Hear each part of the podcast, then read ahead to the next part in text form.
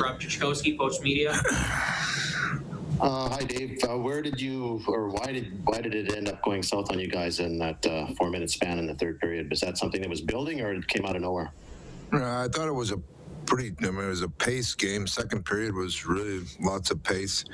Um, you know, I thought we had some chances in the second period. Cass had a couple real good chances to extend the lead. Then we came out in the third and uh, they pushed and we made a couple mistakes and it ended up in the back of our net and then we chased it.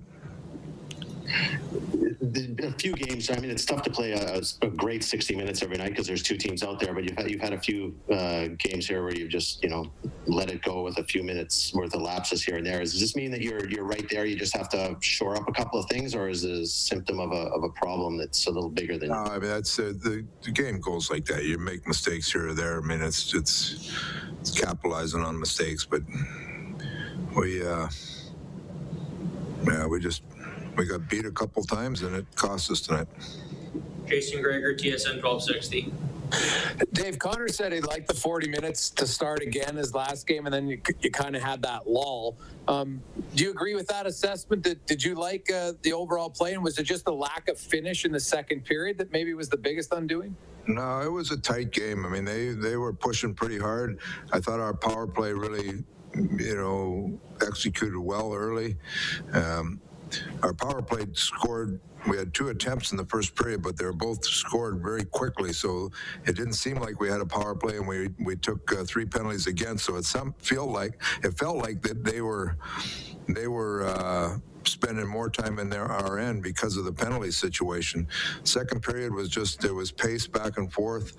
Um, like I said, I thought Cass had a couple real good. Cass had a chance, and Neal had an open net, and, and we could have pushed the game to to four three or four two, and we couldn't push the game along. And then when you do that and make a couple mistakes, it goes the other way. After McDavid scored, um, c- can you take us through? Were you thinking of a timeout at all at that point to, to go right back to them? Yeah, we were, but we were, we wanted to get a short shift out of that one group. Dabo and them were were awful tired, and if you take a timeout, then that's 150. So they got to play that whole 150. We were trying to get 30 seconds, so we'd have a timeout. So they'd play play the last last minute and 30, but you'd have a timeout to uh, to take, uh, you know, midway through there. So it was right on that point where if you if you take your timeout, then you got to play them for two full minutes, and that's a long time at the end of a game. Bob Stauffer, 630 Ched. Dave, could you, ass- you made some changes to the lineup. Can you assess the performance of Jones and then uh, Khaira and Russell? Uh, Jonesy was all right. You know, he was he was quick. He moved some pucks all right. Uh, JJ give us some help on the PK.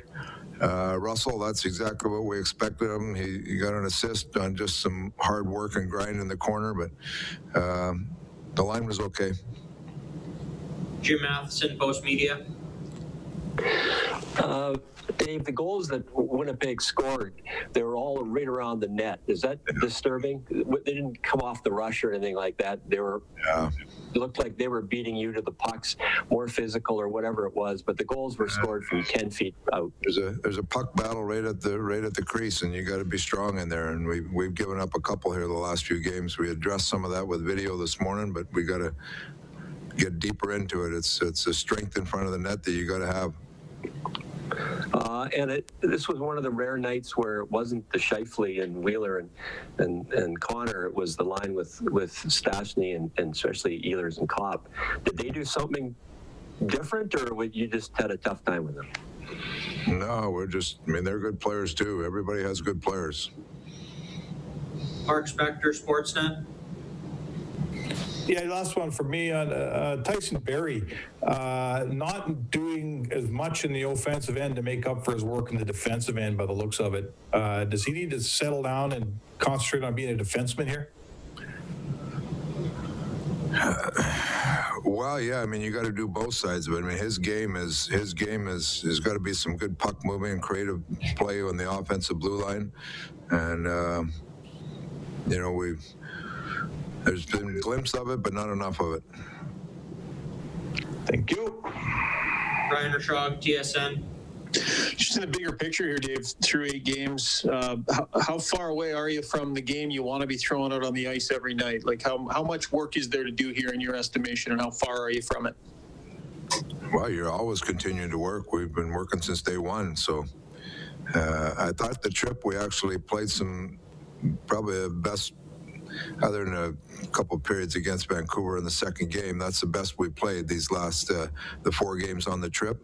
And there's still some spots that we can uh, we can certainly clean up, but there was some steps in the right direction. Uh, we still gotta we still gotta keep pushing ahead here. We got you know, we got to get we got to get a lineup where we feel like we're solidified, where you got people doing the job, and we're not there yet.